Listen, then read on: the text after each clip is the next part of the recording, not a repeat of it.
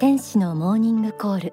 今日は瞑想をテーマにお届けします。メディテーションとか最近ではマインドフルネスなんて言ったりしますよね。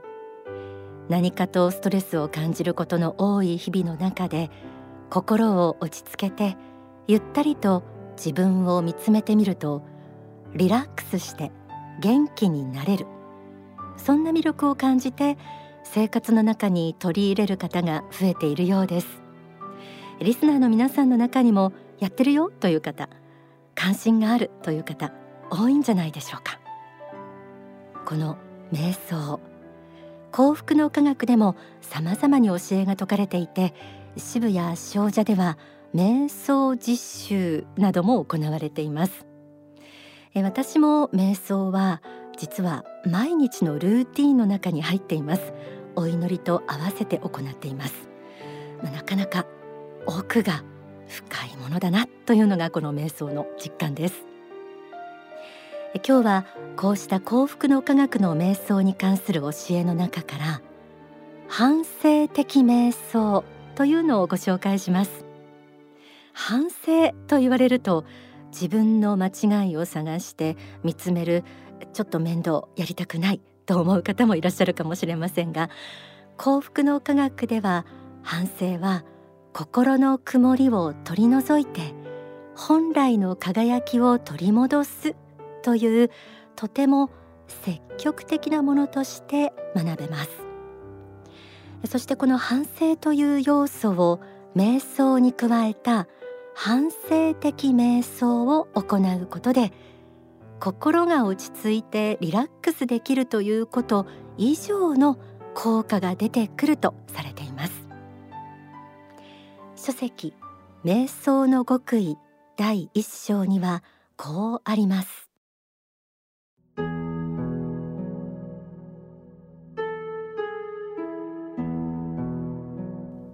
反省的瞑想とは自らの心の曇りを一つ一つ晴らしていくというそうした目的性をはらんだ瞑想です。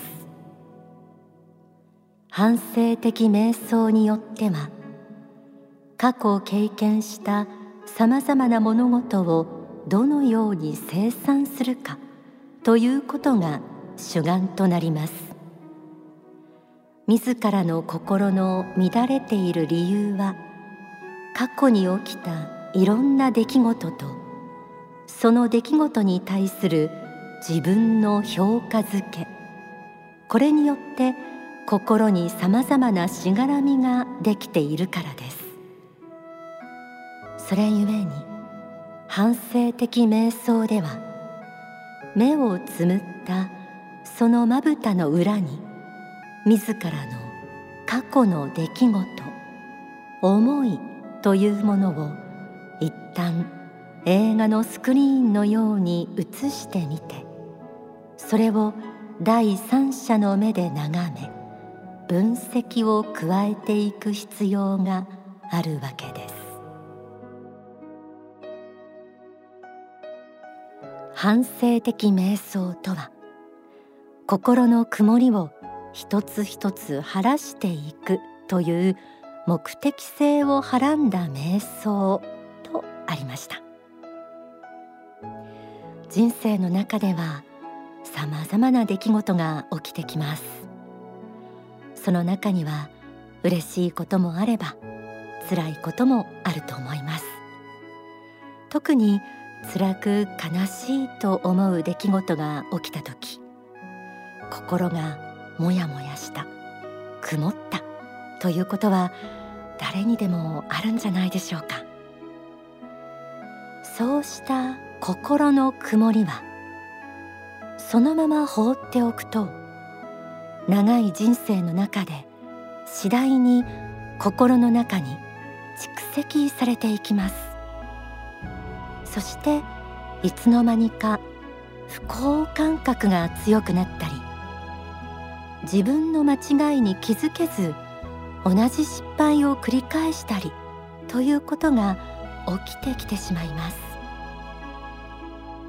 反省的瞑想には過去起きた出来事で作られた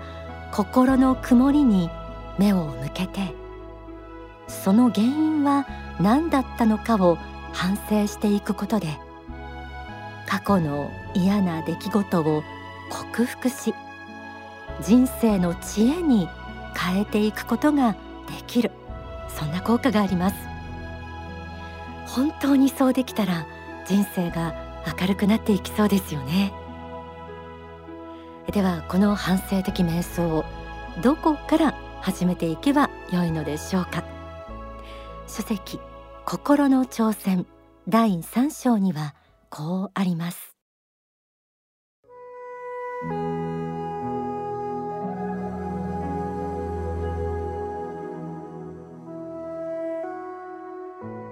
通常の場合一番大切なのはまずその日一日を振り返ることです。今日一日はどうであったか。朝起きてからあと自分の心の中にどんな思いが去来しただろうか。それは正しい思いであっただろうか。人に対して悪い思いを持たなかっただろうか。悪いことを考えなかっただろうか。また悪い行いをしなかっただろうか。そのように思いと行いについてまずその日一日を振り返っていくのです。そして今日一日について心のクリーニングが終わったならばさらにその射程距離を広げていきます。思いと行いについてその日一日を振り返り心のクリーニングが終わったらその射程を広げていく。反省的瞑想は一度に全てを解決しようとするのではなく一つ一つその原因を見つめて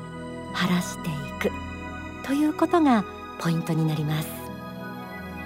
地道ではありますが一つ一つ心の曇りを丁寧に点検してその原因を発見することができればそれが教訓となって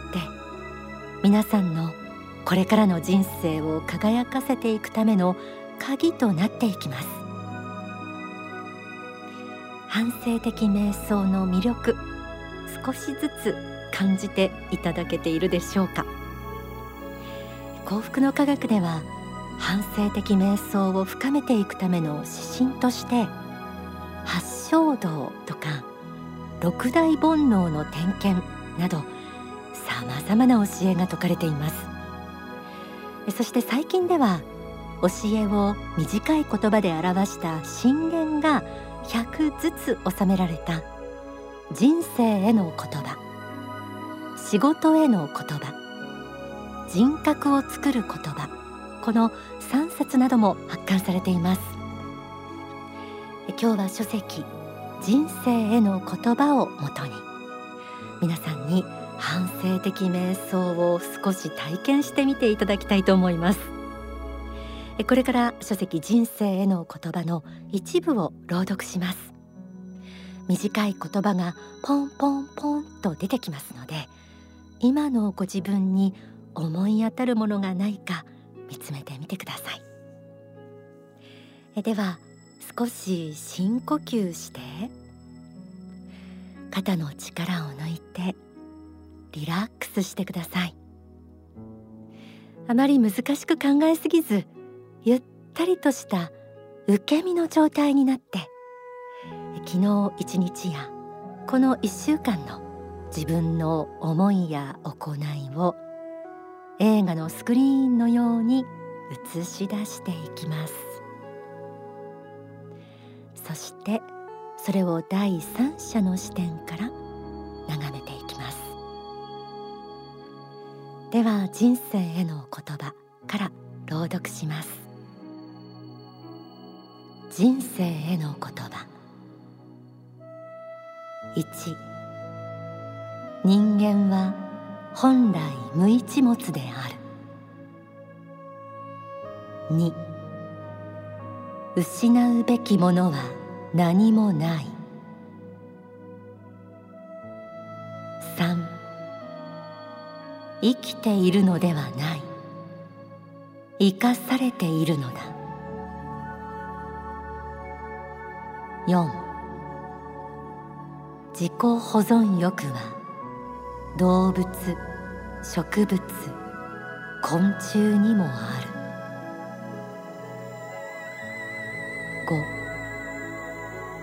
自己愛はほどほどにせよ。6毎日の一歩一歩を大事にせよ。7欲望の強すぎることを恥とせよ。8学力はすぐに錆びつく刀のようだ。9人がバカに見えて仕方ない人は決して賢くはない。10万人から一つでも二つでも何かを学び取れ。い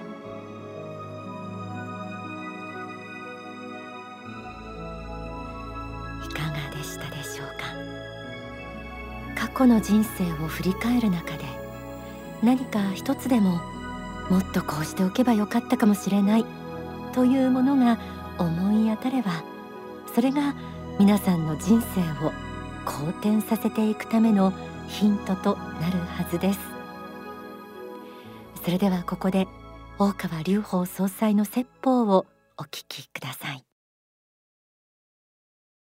自分の心はこんな感じになっているというのを理解するのは難しいことではあるんですけどもその感じ方のまあ一つとしてはいわゆる喜怒哀楽というものがありますね。喜び怒り悲しみ楽しみ、まあ、こういうもので心がいろいろと動きますでしょ。これが実は心から外側に出てきているもんですね。そうした心から出てきている感情のところを見て逆にそれを通して自分の心は今どんな状態にあるのかなということを見つめることが大事なんですね。だ地獄の心とよく言いますが地獄の心は何であるかこれはまあ例えば怒りの心すごく腹が立って腹が立ってしょうがないと。もちろん悪に対して腹が立つ。あるいは犯罪とかこの世的な許し難い行為に対して腹が立つということはまあ当然あるわけではありますけれどもまあそういう公的に仕事としてそういうふうに感じる場合もまああることもありますけれども一般に普段の生活をしてていつも心が涙って腹が立っていくようであればやはり地獄的な状態にあると言わざるを得ないですね。それから他の人に対してももちろん人間ですから好き嫌いは当然出てきますけれども好き嫌いだけで人を見るんじゃなくてその憎しみや、まあ、まあそういう嫌いだとか憎しみだのような感情があんまり強く出過ぎるようだったらやはり心は地獄的なところに今状態はあるというふうに言うことができるんですね。また愚痴というものがあります。これは人間のある意味での弱さなんですね。例えば自分の能力に比して仕事が厳しすぎたりすればやっぱ愚痴は出てくることはありますよね。そういうことはあるし、えー、肉体的なものももちろん当然ありますよね。その愚痴が出るところを何とかですね押しとどめて自分自身の中にこう消化していく力っていいますかね、まあ、腹の中に収めるといいますかね、まあ、そういう気持ちを持つ。努力をすることによって人物としてもう一段大きくなれるわけですね。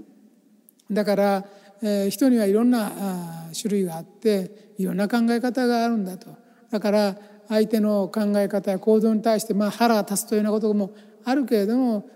あるいは自分の思いが通らないことについて腹が立つこともあるかもしれないけどもまそれに対してえ単に嘆いていたり不平不満を言ったりしているばかりでなくてもう一段ですね理解を深めてえ相手の立場に立って物事を考えてみることが大事であるというふうに思うんですね。まこのように幸福の科学でも教えて一番大切なことは毎日毎日の生活の中で出会ういろんな事件あるいは人間関係の中で自分の心がどのように動いていくか反応していくかというその自分の心の在り方を見つめることそして正しい方向にそれが向くように常にコントロールしていくといいますか常にそちらの方向に操縦を上手にしていくことこれが大事だということですね。お聞きいただいた説法は書籍真のエリートを目指して第3章の中に収められています、まあ、生きていると間違いや失敗をして悩んだり苦しんだりすることもありますがそれでも刻々と時間は進み今日明日明後日と人生は続いていきます。反省的瞑想にはそうした人生の軌道修正をして昨日よりも今日。今日よりも明日。と人生を輝かせていく力があります。幸福の科学の支部や少女ではさらに本格的な瞑想実習も行われていますので興味を持たれた方はぜひお気軽にお問い合わせください。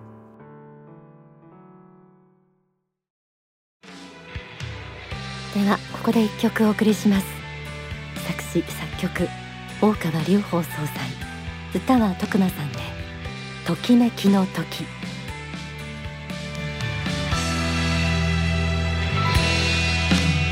君の人生はそんなにつまらないかい。バカバカしい世の中だと思っているかい。何もかも面白くいかなくて腹が立って世間を飛び出したくなるかい？時にはどこかに姿を隠してしまいたいかい？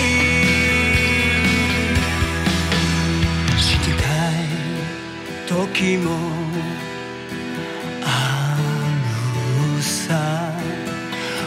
親の意見が腹が立って家を飛び出すこともあろうよ